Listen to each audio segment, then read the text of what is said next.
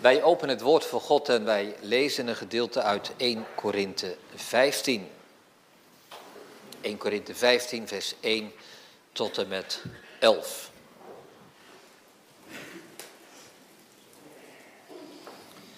En het woord van God spreekt als volgt hier tot ons, voort, broeders. Ik maak u bekend het evangelie. Dat ik u verkondigd heb, welk gij ook aangenomen hebt, in het welk gij ook staat. Door het welk gij ook zalig wordt, indien gij het behoudt op zodanige wijze als ik het u verkondigd heb. Tenzij dan dat gij te vergeefs geloofd hebt. Want ik heb u ten eerste overgegeven, hetgeen ik ook ontvangen heb, dat Christus gestorven is voor onze zonden, naar de schriften.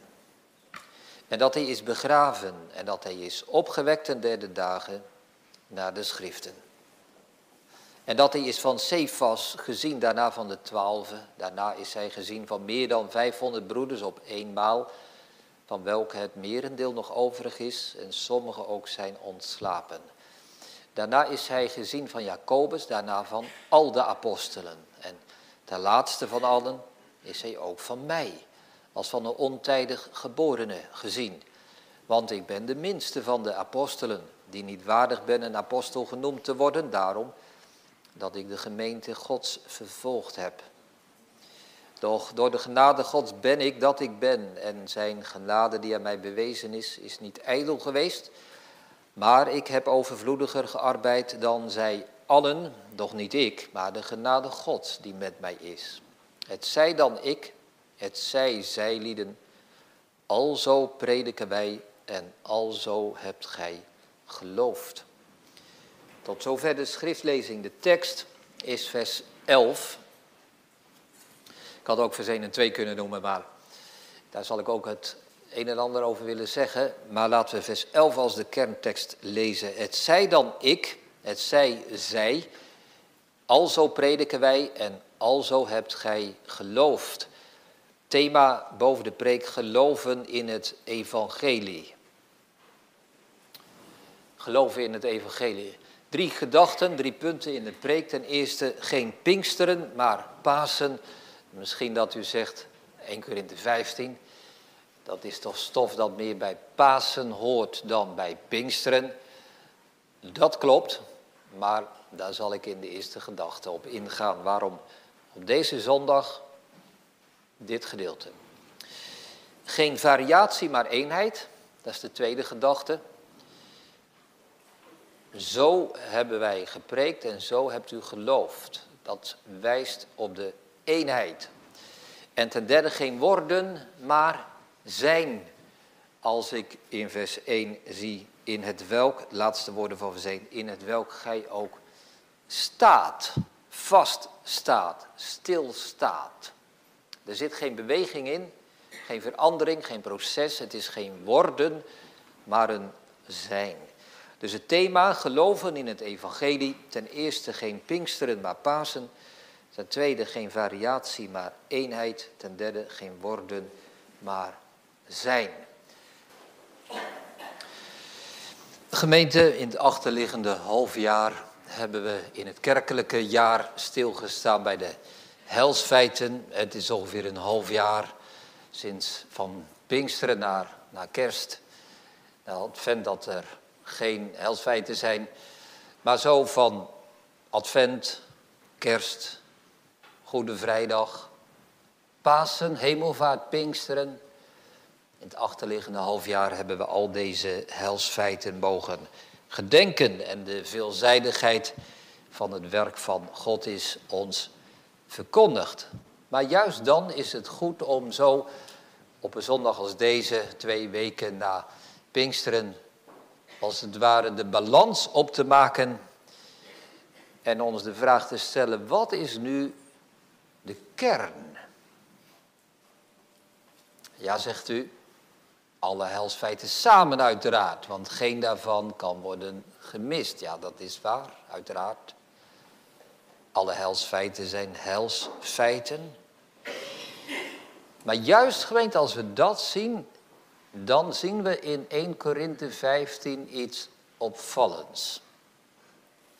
Want als Paulus in dit hoofdstuk gaat spreken over het evangelie, hij zegt dat met nadruk. In vers 1, voorts broeders, ik maak u bekend het evangelie dat ik u verkondigd heb. Als hij dus het evangelie gaat benoemen, gaat samenvatten, wat zegt hij dan? Niet alle helsfeiten, niet Pinksteren, maar alleen Goede Vrijdag en Pasen. Kijk maar wat hij zegt in de versen daarna, vers 3 en 4. Want, en dan komt het, die samenvatting, die kern van het evangelie. Want ik heb u ten eerste overgegeven, hetgeen ik ook ontvangen heb, dat Christus gestorven is voor onze zonden naar de schriften. De boodschap van Goede Vrijdag. En dat hij is begraven en dat hij is opgewekt ten derde dagen naar de schriften. Dus dat is het tweede. Pasen, de opstanding. Twee dingen noemt Paulus als hij het evangelie noemt. Geen kerst, geen advent ook, geen hemelvaart, geen pinksteren. Alleen Goede Vrijdag en Pasen. Dat is verrassend. Dat kan niet zomaar zijn. Ja, kun je zeggen, maar goed, hè, als Paulus dit zegt, dan bedoelt hij natuurlijk ook alle andere helsfeiten. Nee, nee. We moeten lezen wat er staat. En Paulus zegt deze twee dingen. Het valt er meer op gemeente als we zien wat hij in de hoofdstukken daarvoor heeft gezegd. In Korinthe 12 en Korinthe 14. Paulus heeft daar uitvoerig gesproken over het werk van de Heilige Geest. 1 Korinthe 12. Niemand kan zeggen dat Jezus Heer is dan alleen door de Heilige Geest. 1 Korinthe 14, de gave van profetie, de eenheid van de gemeente, de verschillende gaven en vruchten van de Heilige Geest. Dus hoofdstukken lang, net voor hoofdstuk 15, heeft Paulus gesproken over het werk van de Heilige Geest. En als hij dan vervolgens in hoofdstuk 15 een samenvatting geeft en hij noemt het werk van de geest niet, dan is daar iets bijzonders aan de hand. Waarom is dat zo, gemeente? We moeten daar dus niet overheen lezen. Het gedeelte dat wij gelezen hebben, 1 Korinthe 15, vers 1 tot en met 11, daar zegt Paulus dat hij apostel is. Dat woord is belangrijk. Hij is een apostel. Wat is een apostel? Een gezondene, letterlijk. Maar in bijvoorbeeld het boek Handelingen van de Apostelen. Een apostel is iemand die de opgestane Christus heeft gezien. Dat is belangrijk. Een apostel is iemand die de opgestane Christus met eigen ogen heeft gezien. Je kon een profeet zijn, je kon een leraar zijn, je kon een evangelist zijn, je kon een diaken zijn, allemaal mogelijk. Maar je kon geen apostel zijn als je niet met eigen ogen de Christus had gezien. Dus in hoofdstuk 1 van Handelingen, als er een nieuwe apostel moet komen, dan kun je nalezen, dan is een van de vereisten, het moet iemand zijn die Jezus na de opstanding heeft gezien. Was Paulus een apostel? Ja, want hij heeft de opgestane Christus gezien. Hij zegt zelf een ontijdig geborene, de laatste van allen. Maar daar op de weg naar Damascus toen hij zijn blik naar boven richtte en iemand zag en vroeg, wie bent u? Ik ben Jezus. Toen heeft hij Christus gezien. Dus hij is een apostel. En dat is belangrijk, gemeente. Een apostel is een ooggetuige van de levende Christus. Stel nu hè, dat de vraag was, of dat het beslissende punt was, je moet Pinksteren hebben meegemaakt, anders kun je geen apostel zijn. Dan was Paulus geen apostel geweest, want hij was er niet bij op de Pinksterdag. Stel dat je alleen apostel kunt zijn als je kerst met eigen ogen hebt gezien. Nou ja, daar waren de herders, eh, die waren apostel geweest. En de wijzen uit het oosten misschien. Maar Paulus niet. Petrus ook niet. Johannes ook niet. Maar het gaat over de opstanding. Dan ben je een apostel.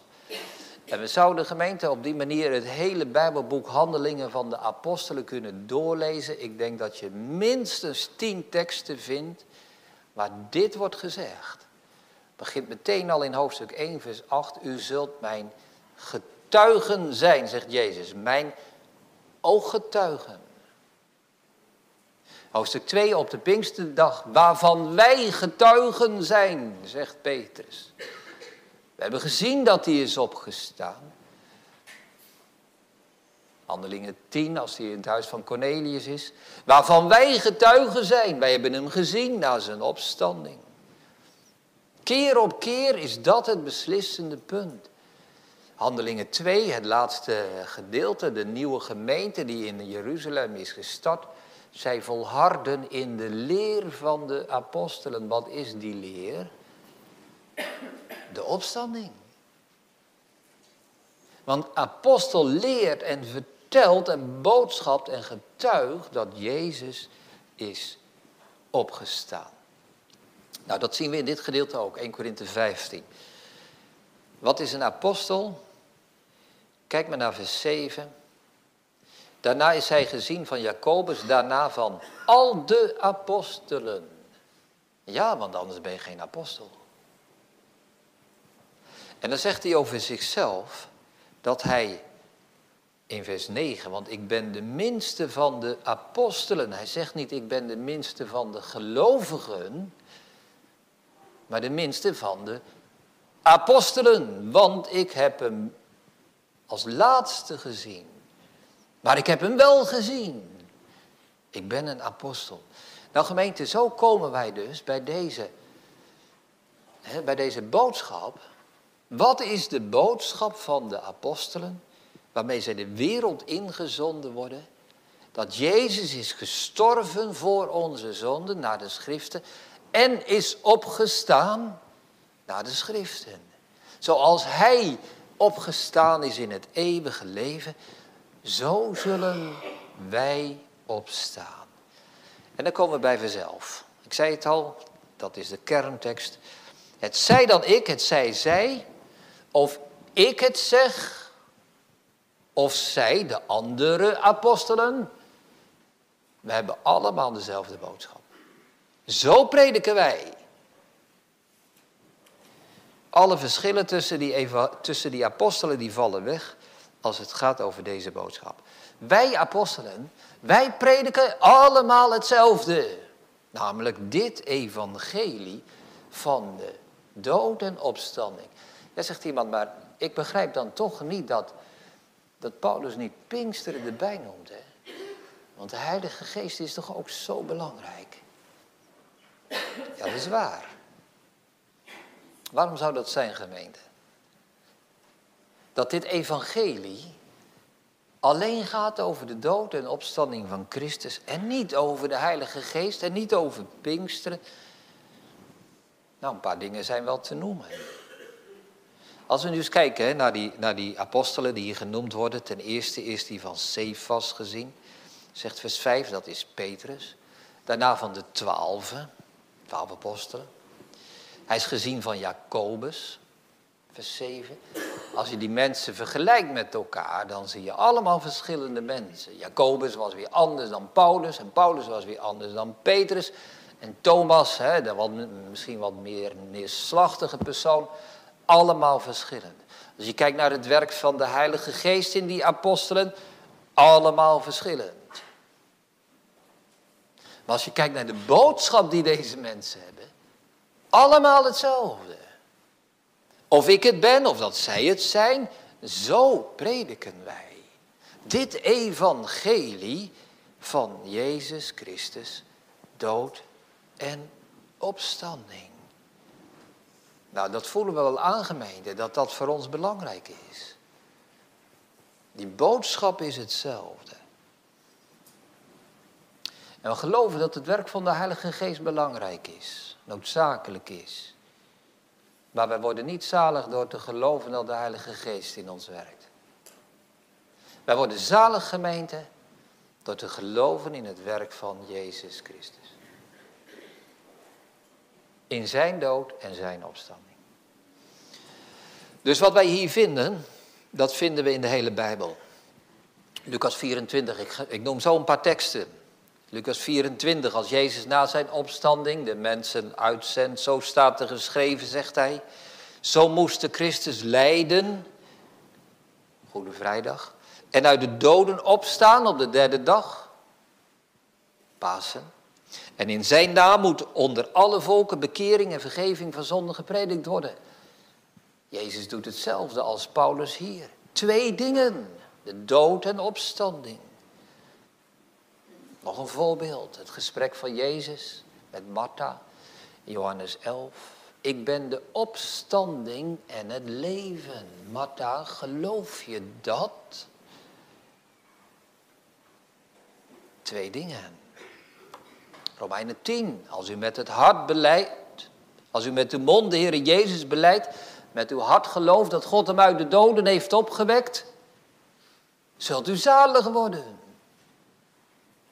Romeinen 4, hij is overgegeven voor onze zonden. Hij is opgewekt voor onze rechtvaardiging. Nou gemeente, we zien het. Dat heel de schrift, het evangelie samenvat in twee dingen. De dood en de opstanding van Christus. Laat ik nog één ding noemen en dan ga ik naar de tweede gedachte. Waarom zo nadruk op het werk van Christus en niet op het werk van de Heilige Geest hier? Nou gemeente, het werk van Christus is af. Volbracht. Het werk van de Heilige Geest gaat door. Dat is nog niet af. In niemand van ons. In de wereldgeschiedenis niet. Dat werk van de Geest gaat door. Maar het werk van Christus, zijn dood en zijn opstanding, het is volbracht, het is gebeurd. De getuigen kunnen zeggen, het is helemaal volbracht. En daar mogen wij op rusten. Zo komen we bij de tweede gedachte, geen variatie, maar eenheid. Want diezelfde lijngemeente, ik heb er lang bij stilgestaan in die eerste gedachte. Maar dat is wel heel belangrijk, want als we nu naar de tweede gedachte gaan, over ons geloof, wat dan? Nou, kom ik weer bij vers 11. Zo prediken wij, ik, zegt Paulus, maar ook alle andere apostelen. Of ik het ben of zij het zijn, zo prediken wij. En zo hebt u geloof. In één adem door.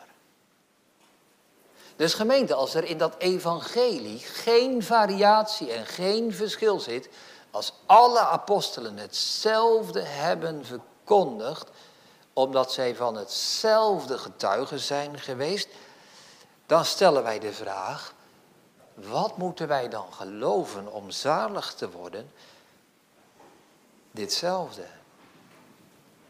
Zo hebben wij gepreekt en zo hebt u geloofd.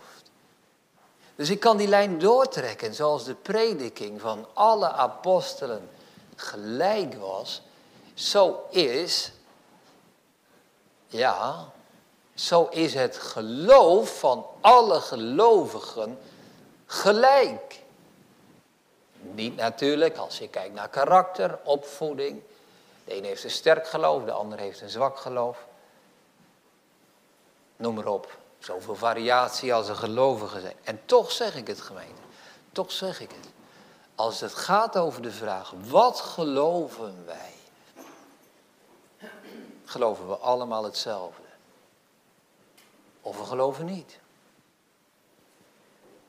Zo prediken wij. Zo hebt u geloofd. Als we kijken naar het werk van de Heilige Geest in de gelovigen, dan zien we eindeloos veel variatie. De een is eh, werkelijk wat we dan zeggen een geestelijk mens. Een ander verdient nog meer de naam van vleeselijk iemand. Ieder kent die strijd van vlees en geest. die tegen elkaar strijden, zodat wij niet doen wat wij willen. De een is verder gevorderd op de weg dan de ander. De een kent meer van het werk van de geest dan de ander. Dus gemeente als nu, hè, en dan zien we hopelijk de eenheid. Als dat nu beslissend was, het werk van de Heilige Geest. En ik zou aan u en jou de vraag stellen, heb jij geloof? Dan kon niemand van ons die vraag beantwoorden. Omdat er zoveel verschil is. Maar de vraag naar het geloof. Wat wij geloven gaat niet over het werk van de Heilige Geest. Maar gaat over het evangelie van Christus. Over wat hij gedaan heeft. Over zijn dood voor onze zonden en zijn opstanding voor ons leven. En dat is voor alle gelovigen hetzelfde.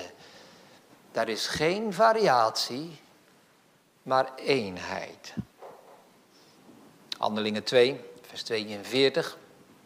Die gemeente die volhardde in de leer van de apostelen. En we weten intussen dat de leer van de apostelen de boodschap is dat Jezus uit de dood is opgestaan. Waarom volharden die mensen in die leer? Wel omdat dat het enige was waardoor zij zalig werden. Dat evangelie. Dat wilden ze voor niets en niemand opgeven. Daarin wilden zij volharden. Paulus zegt dat. Gelaten 1. Er is geen ander evangelie dan dit. En wie een ander evangelie brengt, is vervloekt. Nou gemeente, zo worden wij ook zalig. Kijk maar in vers 2. Ik heb u dit verkondigd, zegt hij in vers 1, het welk gij ook aangenomen hebt, in het welk gij ook staat, door het welk gij ook zalig wordt. Hoe worden wij zalig? Door het geloof. Wat geloven wij dan? Dit evangelie. Als u eraan vasthoudt, zegt hij erbij, als u daarin volhardt tot het einde toe, zoals ik het u verkondigd heb. Zo prediken wij, vers 11, zo hebt u geloofd. Het is een eenheid. Wij mogen niet geloven wat wij zelf kiezen. Wij kunnen niet zelf bepalen hoeveel wij geloven, wat wij geloven. Wij moeten geloven, wij mogen geloven wat de apostelen preken. Dus prediking gemeente en geloof, dat is sleutel en slot. Die horen bij elkaar. En als die sleutel niet past bij het slot van de deur, gaat die niet open. Als ons geloof niet past en niet aansluit bij dit evangelie, is het geen geloof. Het is als een echo. Kinderen, jullie hebben misschien wel eens van de echoput gehoord. Misschien wel eens een keer geweest.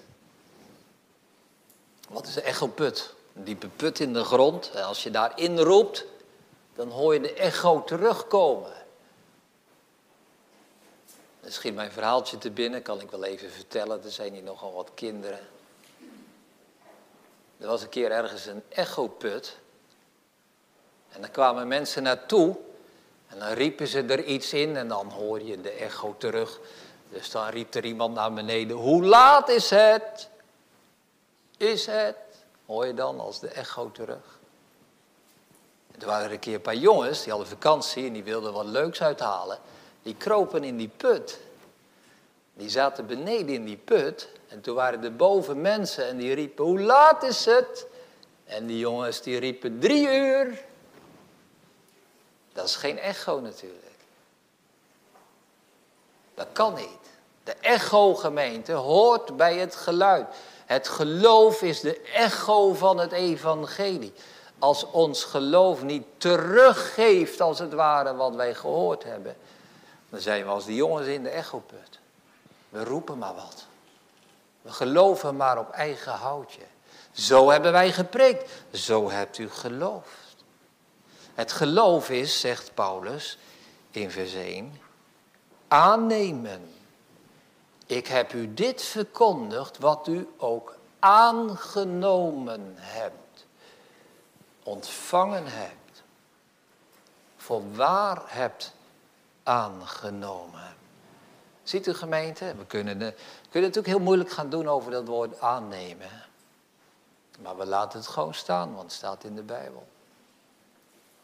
Het is eigenlijk een heel belangrijk woord. Want dat aannemen is precies het woord dat zegt, ik ontvang wat ik hoor. Ik ga het niet veranderen.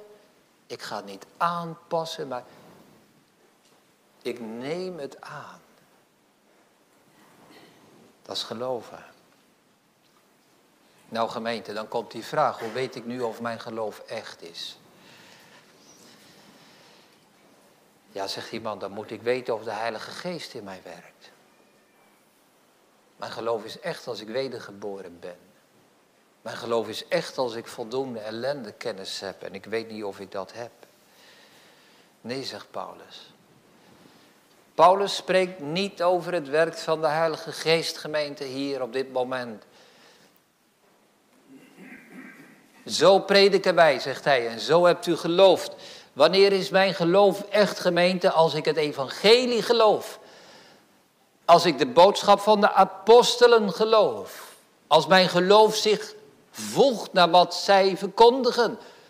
Als deze getuigen tot mij spreken en zeggen, dit is gebeurd, dit is volbracht. Hij is gestorven voor onze zonde, hij is opgewekt voor onze rechtvaardiging. Tenzij, zegt Paulus erbij in vers 2, tenzij u te vergeefs geloofd hebt. Als je geloof anders is dan dit gemeente, heb je geen waar geloof. Maar als je dit gelooft, is uw geloof echt. Als je dit evangelie gelooft, lees vers 3 en 4 nog een keer. Gestorven voor mijn zonden begraven, opgewekt, levend geworden. Zo zal ik levend zijn. Dan is je geloof echt geloof. Want het zaligmakende geloof, gemeente, geloof niet meer dan het evangelie. Geloof niet minder dan het evangelie. Het zaligmakende geloof heeft geen voorkeur voor, uh, voor, voor Petrus en kritiek op Johannes. En Thomas krijgt het voordeel van de twijfel. Nee, het maakt allemaal niet uit. Of Paulus het verkondigt, of dat Thomas het zegt. Cephas of Jacobus of de andere apostelen. Zo prediken wij en zo hebt u geloofd. Dat is het ware geloof. Het doet niets af van dat evangelie, alsof het evangelie te veel zou vragen. Ja, maar dat kan ik niet zomaar geloven. Het voegt er niks bij alsof dit evangelie te karig zou zijn. Nou gemeente, en dan de vraag aan u, aan jou, gelooft u? Wat gelooft u eigenlijk? Wat is voor u het geloof dat zalig maakt? Waar mag ik zeker van zijn?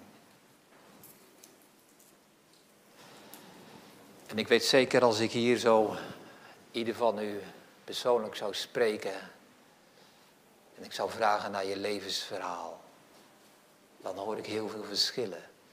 Maar gemeente, ik wil vanmorgen geen verschillen horen. Ik wil geen variatie, maar eenheid. Ik wil geen indrukwekkende verhalen. Het is indrukwekkend om te horen hoe God ons leidt door het leven heen en wat hij gebruikt om ons bij Christus te brengen.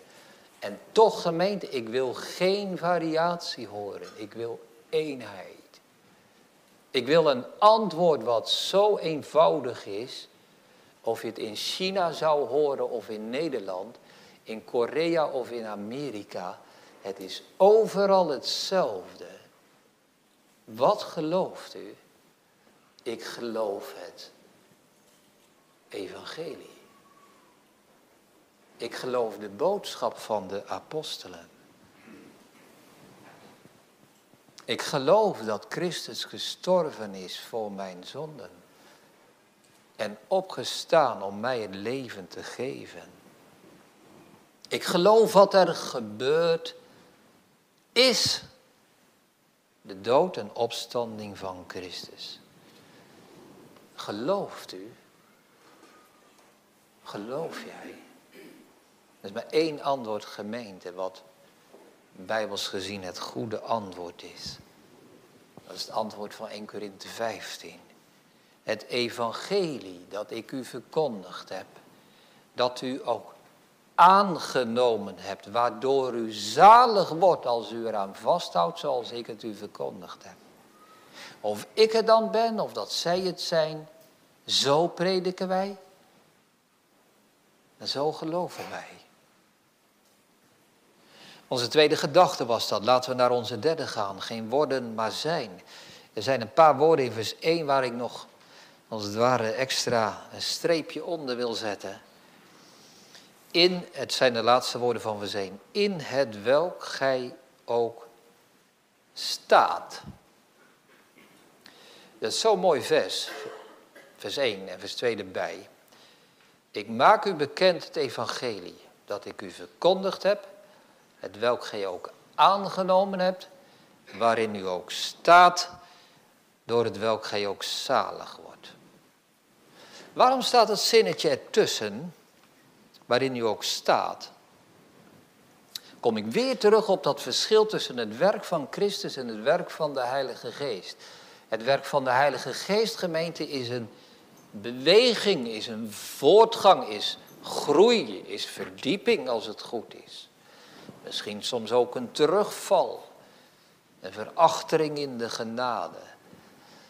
Dat is allemaal over het werk van de geest. Maar als het gaat over het werk van Christus, dan is het staan. Vaststaan en daarmee ook stilstaan. Paulus zegt niet, dit evangelie hebben jullie gehoord, hebben jullie aangenomen en daarin gaan jullie ook voort. Nee, zegt hij, jullie staan daarin. Vandaar dus geen worden, geen proces, geen verandering. Geen worden, maar zijn. En dat kan ook niet anders. Want gemeente, als wij het evangelie geloven, dan hebben wij alles. Voorwaar, voorwaar, zegt Jezus, Johannes 6, vers 47. Wie in mij gelooft, heeft eeuwig leven. Nou, wat is er nog meer mogelijk en groter dan eeuwig leven? Daar is geen vordering en verdere voortgang in mogelijk. Er kan niet meer zijn dan dit. Wie niet gelooft, zegt Jezus, Johannes 3, 36, is al reeds veroordeeld. Maar wie wel gelooft, Johannes 5, komt niet in de verdoemenis, maar is overgegaan in het leven.